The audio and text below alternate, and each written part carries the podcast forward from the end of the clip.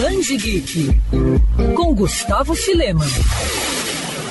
Qual fã nunca desejou escrever sua própria história em quadrinhos? É bem verdade que desde os anos 60 muitos leitores acabaram se tornando escritores e desenhistas, dando origem a muitas obras e personagens a partir de um sonho. Mas já parou para pensar que essa profissão, assim como as outras, também guarda problemas e dor de cabeça? Pois é, é respondendo à pergunta o que acontece quando um hobby de infância se transforma em uma carreira para toda a vida, que o americano Adrian Tomine conta sua autobiografia na forma de uma incursão por sua trajetória na indústria da arte. Na obra, o artista começa a se questionar se tudo valeu a pena. Os insultos que sofreu ou que causou, a agenda com pouco espaço para a vida pessoal e as dificuldades para ter as HQs como profissão. As páginas têm diversos momentos de vergonha alheia, mas também de humor e emoção. E é muito legal acompanhar a maneira como o Adrian traça um paralelo entre os quadrinhos e seu desenvolvimento como pessoa. A relação dele com os gibis é sempre conflituosa, mas ao mesmo tempo gratificante. Solidão de um quadrinho sem fim traz à tona uma história complexa, passando por bullying, paternidade pelos absurdos da vida. E a edição lançada pela editora Nemo no formato de um caderno de rascunho com elástico é caprichada e casa perfeitamente com a obra, que é intimista e mostra o auge da carreira do criador.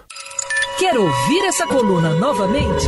É só procurar nas plataformas de streaming de áudio. Conheça mais dos podcasts da Band News FM Rio.